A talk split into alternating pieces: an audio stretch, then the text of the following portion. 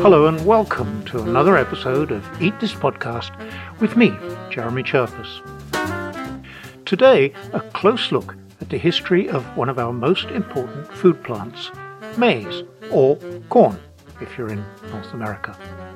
Maize is a grass, but it looks so different from most other grasses that for a long time botanists had no idea what its closest wild relatives were. And though it's now indelibly associated with Mexico and the Americas, as late as the 1950s, some botanists couldn't even agree on which continent it came from. Slowly it became clear that maize was first domesticated in Mexico from a wild relative called teosinte. Some of the evidence for that comes from studies of the DNA, which carries a trace of the various changes that have taken place over time. But that DNA also revealed plenty of anomalies, like the presence of other ancestors in addition to that first domesticated teosinte.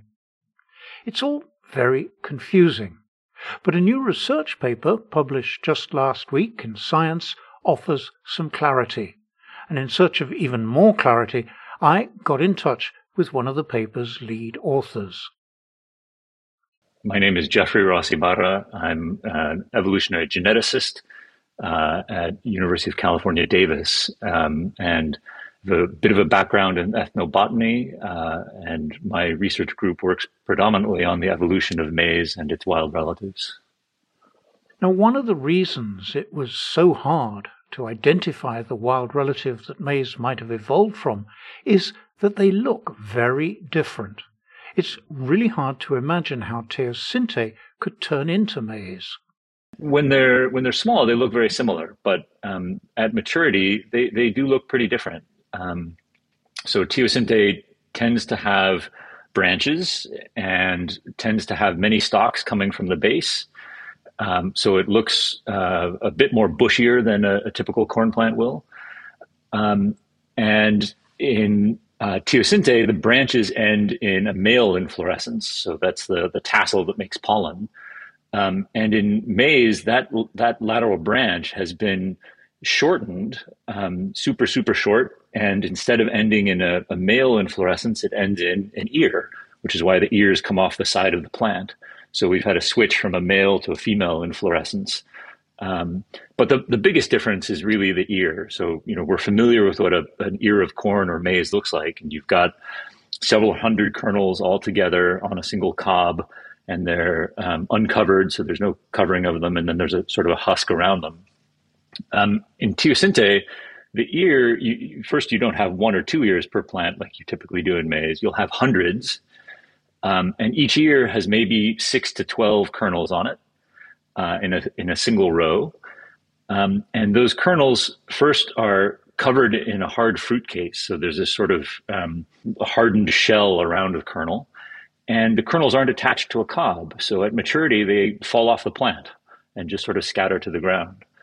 And when you, if you manage to open up that kernel, which you, you know, you could break a tooth doing, it's, it's really rock solid uh, um, inside the kernel is much smaller than a kernel you'd see in in maize.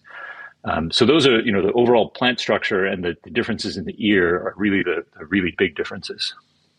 So without going into the kind of genetic differences behind that, what's what's the standard story of of how teosinte became maize?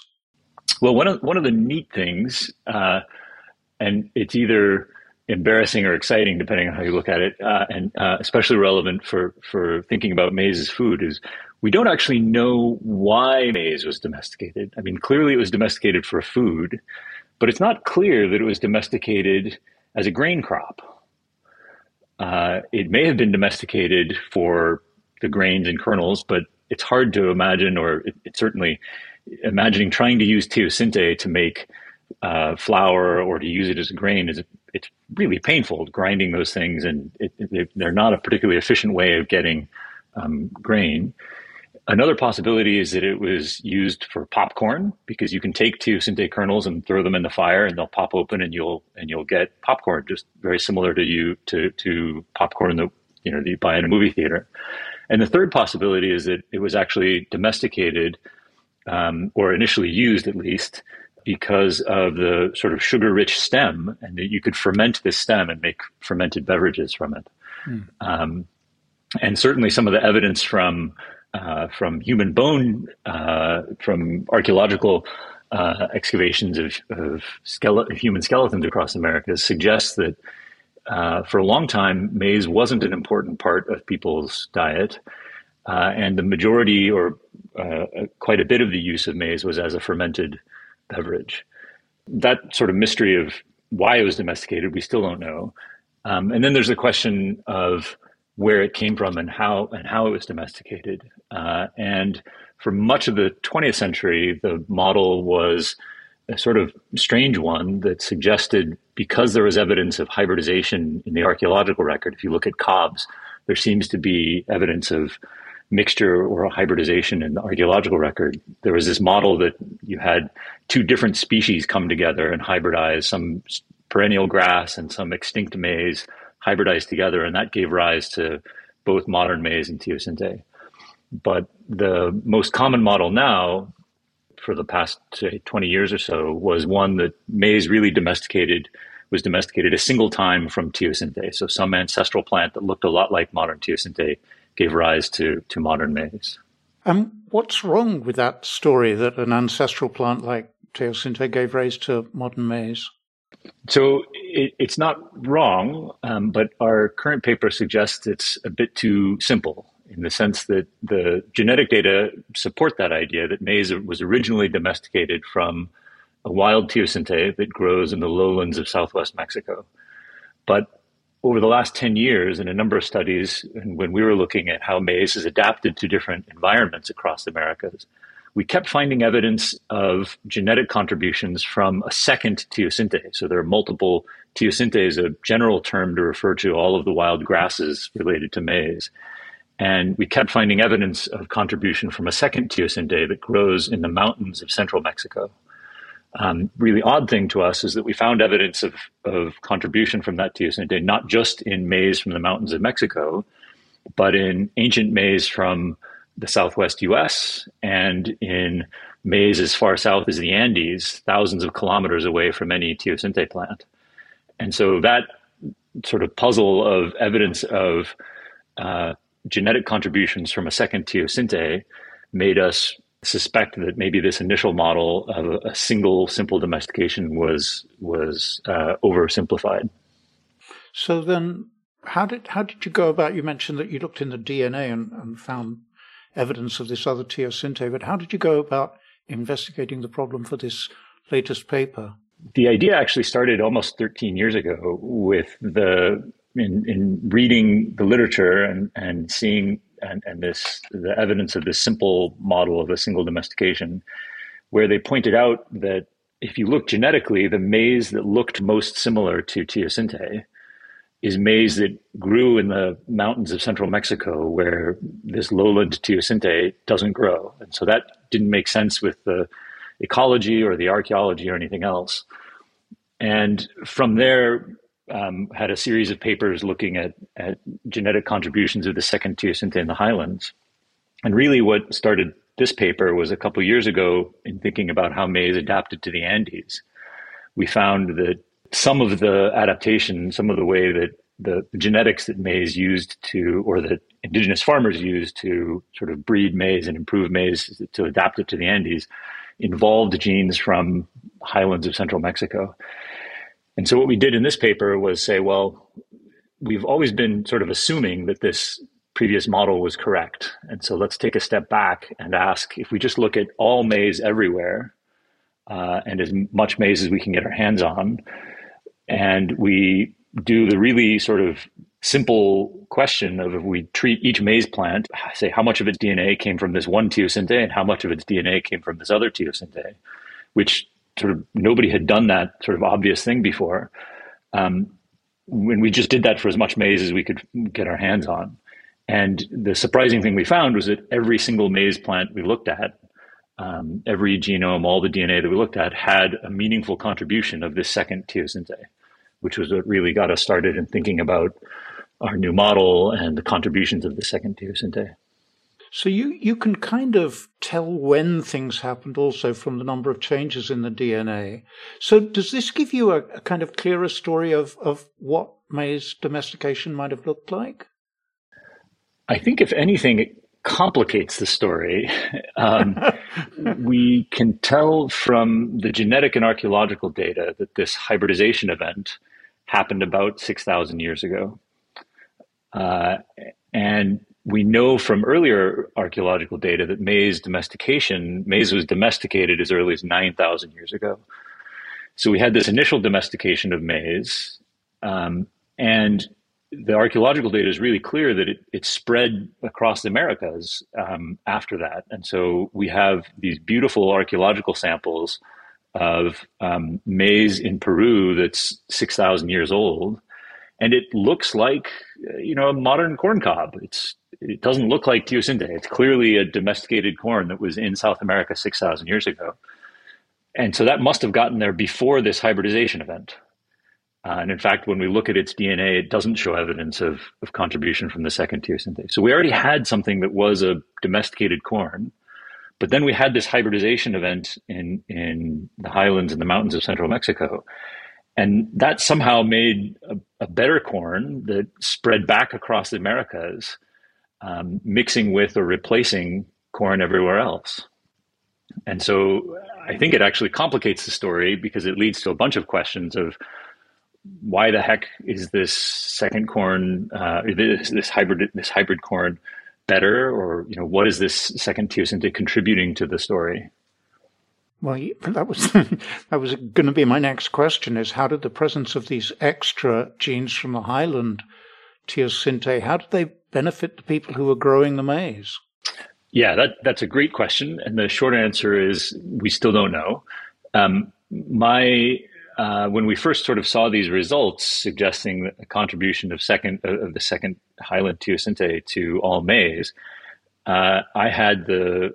It seemed really obvious to me that what we would see is that the genes that we know are important for distinguishing for making maize different from teosinte. So over many many years, people have done lots of really beautiful genetic work to identify a number of the genes, and in some cases, we know the specific change of the DNA that, that allowed differences in, say, this branching architecture, or we know the genetic basis of the genes that allowed sort of the, the kernel to be uncovered by this from this fruit case. And I sort of had the idea that we would look and we would see that these sort of key genes were the ones that were contributed from the second teosinte. And that would, you know, be the, the smoking gun and that would, would show why this was so important. And that's not at all the case. Um, so we don't see any evidence that these sort of obvious key domestication genes were were brought in from the second teosinte. And we we do some sort of statistical genetic work in the paper and identify a set of genes that look like they were selected by um, early indigenous farmers, and some of those make some sense, but none of those is a smoking gun. So you know we find one example of a gene that is important in photoperiod. So if you take corn from um, the tropics or teosinte and you try to grow it as far north here as Davis, for example, plant it in March and it won't flower until November and then gets killed by the frost because maize in the tropics requires um, short day conditions. And if you grow it in long day conditions, it gets confused and won't flower. Mm-hmm. And this gene sort of modulates that um, and allows maize to adapt and figure out that when to flower, even in long day conditions. So we have some examples like that of a gene that makes sense, but it's not obvious that that gene alone or the, the few that we identify alone are sufficient to explain the sort of clear advantage that this hybrid seemed to have had. The, the other suspicion or the other explanation that we have is one of sort of hybrid vigor, that it may be the case that this initial domesticated maize was not particularly reliable, was had a bunch of sort of bad alleles that had accumulated because of small population size and, and going through a bottleneck. And that really that this hybridization with second teosinte brought in a whole bunch of new genetic variation. And so it may have been that it contributed to allowing early farmers to select uh, um, a little bit better and more efficiently on a lot of different traits. And we provide some evidence in the paper that that, that, that, that may be the case. Yeah, it, it, it's interesting that you've got this map in your paper of the frequency of genes from teosinte, uh, the highland teosinte, and then they seem to be much more common north and south of the original center of domestication. What, what do you think that means? So some of that I think is um, latitudinal ad- adaptation. So at higher latitudes, you both have shorter days, um, and so you have to have these uh, this adaptation to short day, or excuse me, not shorter days, shorter growing season. So you have to um, flower earlier. You also have longer days, so you have to adapt to this photoperiod difference that I talked about. And you also have colder climates. And all of those things are differences between the lowlands and the highlands of central Mexico. So if you look at this highland teosinte, it flowers earlier because it has a short, shorter growing season in cold, high elevation conditions. And it has to germinate and flower at a different time of the year. So it has a slightly shifted photoperiod and it has a bunch of adaptations for cold. And so I suspect that the um, those sort of highland lowland differences within Mexico and between those two teosintes are part of the reason why you see that enrichment of uh, highland teosinte alleles at higher latitudes, both north and south. You you mentioned right at the outset a couple of things. One is this um, this huge change from having a, a male flower flowers uh, at the end of every branch to having the single male tassel and the very reduced um, stalk on which the ear sits. And am I right that, that I think I remember hearing a lecture that, that that, that only probably only ever happened once in the history of maize. Um, is that right? Yeah, I think that um, probably most of those initial changes um, probably did happen once, um, but I think it is it is worth uh, asking maybe what we mean when we say it happened once. I, I don't think anybody would claim that it happened, you know, on a Tuesday in one particular farmer's backyard, uh, but that uh, it was, you know, one perhaps one genetic change that was selected in one region, and it wasn't sort of two totally independent things that happened at two totally independent times, but probably lots of different indigenous groups within the same region yeah, but but I mean, you you you you said before at the outset, you said there are these three different ideas of of why teosinte was being grown. Um, you know that maybe it was for popcorn, maybe it was for maybe it was for grain, probably unlikely. And this this idea that people were growing it for the sweet stalks, a bit like sugarcane almost. Um, it it does kind of boggle the imagination that somebody noticed in their teosinte. They must have been that they noticed these changes and said, "Hmm, this is interesting. Maybe we should um, take more interest in these." I, I just find it astonishing. I, I totally agree, and and I think that's why I say it's both exhilarating because we don't know, and that you know, as a scientist, that's fun because it means that there's lots to think about and uh, and a lot more work to do. But it's also a little bit embarrassing for a crop that we know so much about that is such an important crop that I can't even really tell you why people were growing it initially. um, I think you know the, the, there certainly is good evidence that it was being used as um, uh, for fermentation. Um, people you can still find today um, people that will chew the stalks of teosinte um, because they're sort of sweet. You can still find maize being used to make fermented beverages. So we know that those things um, occur today.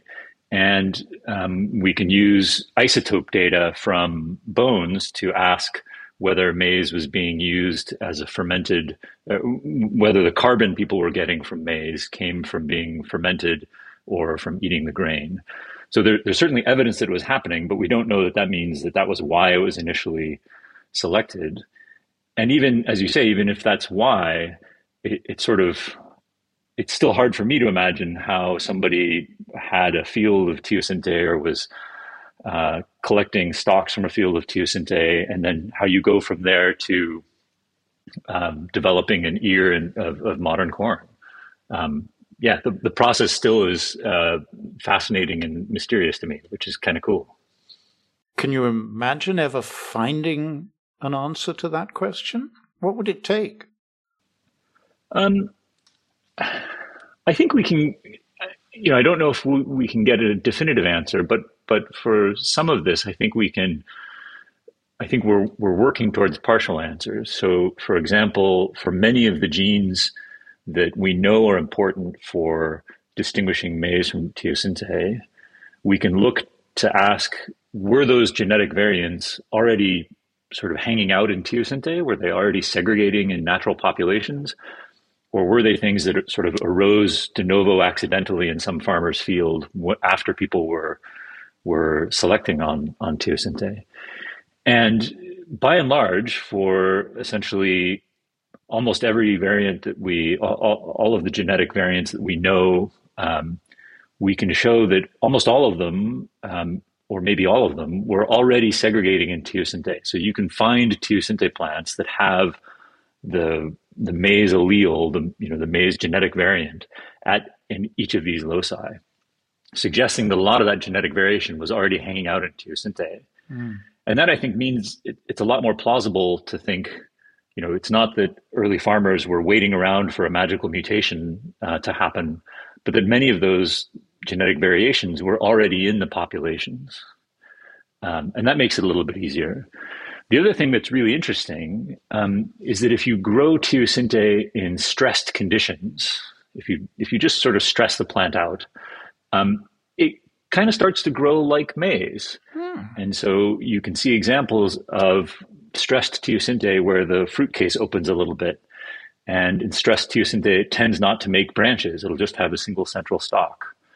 And so it may be a combination of the the right conditions and the right genetic variation in the teosinte populations began to make things that an early farmer, you know, thought were useful or, or were useful to early farmers.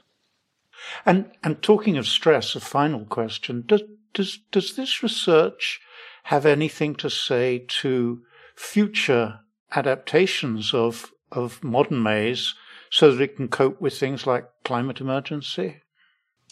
Yeah, I I think it does. Um, I think I would argue that it it sort of highlights that uh, the potential useful contributions of wild relatives.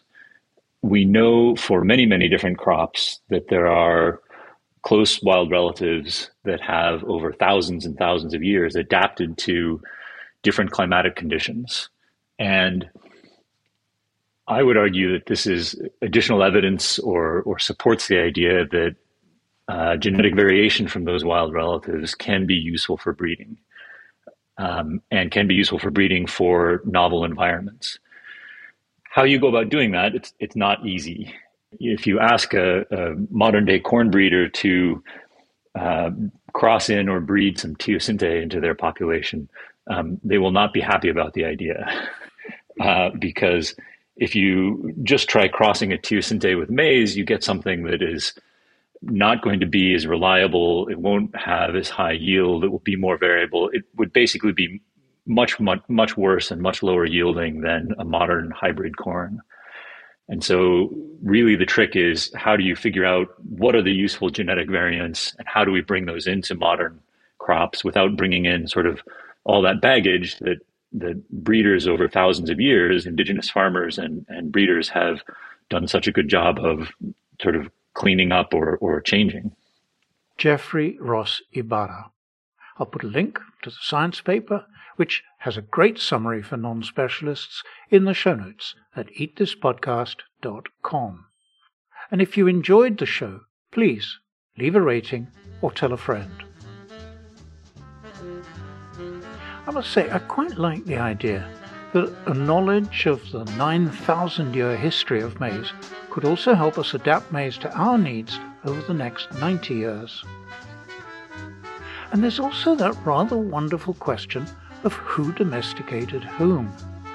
Modern maize is grown all over the world, something wild teosinte could never have achieved on its own.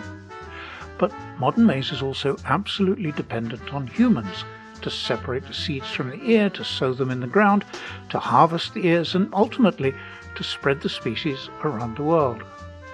So, did we domesticate teosinte to provide us with food and drink?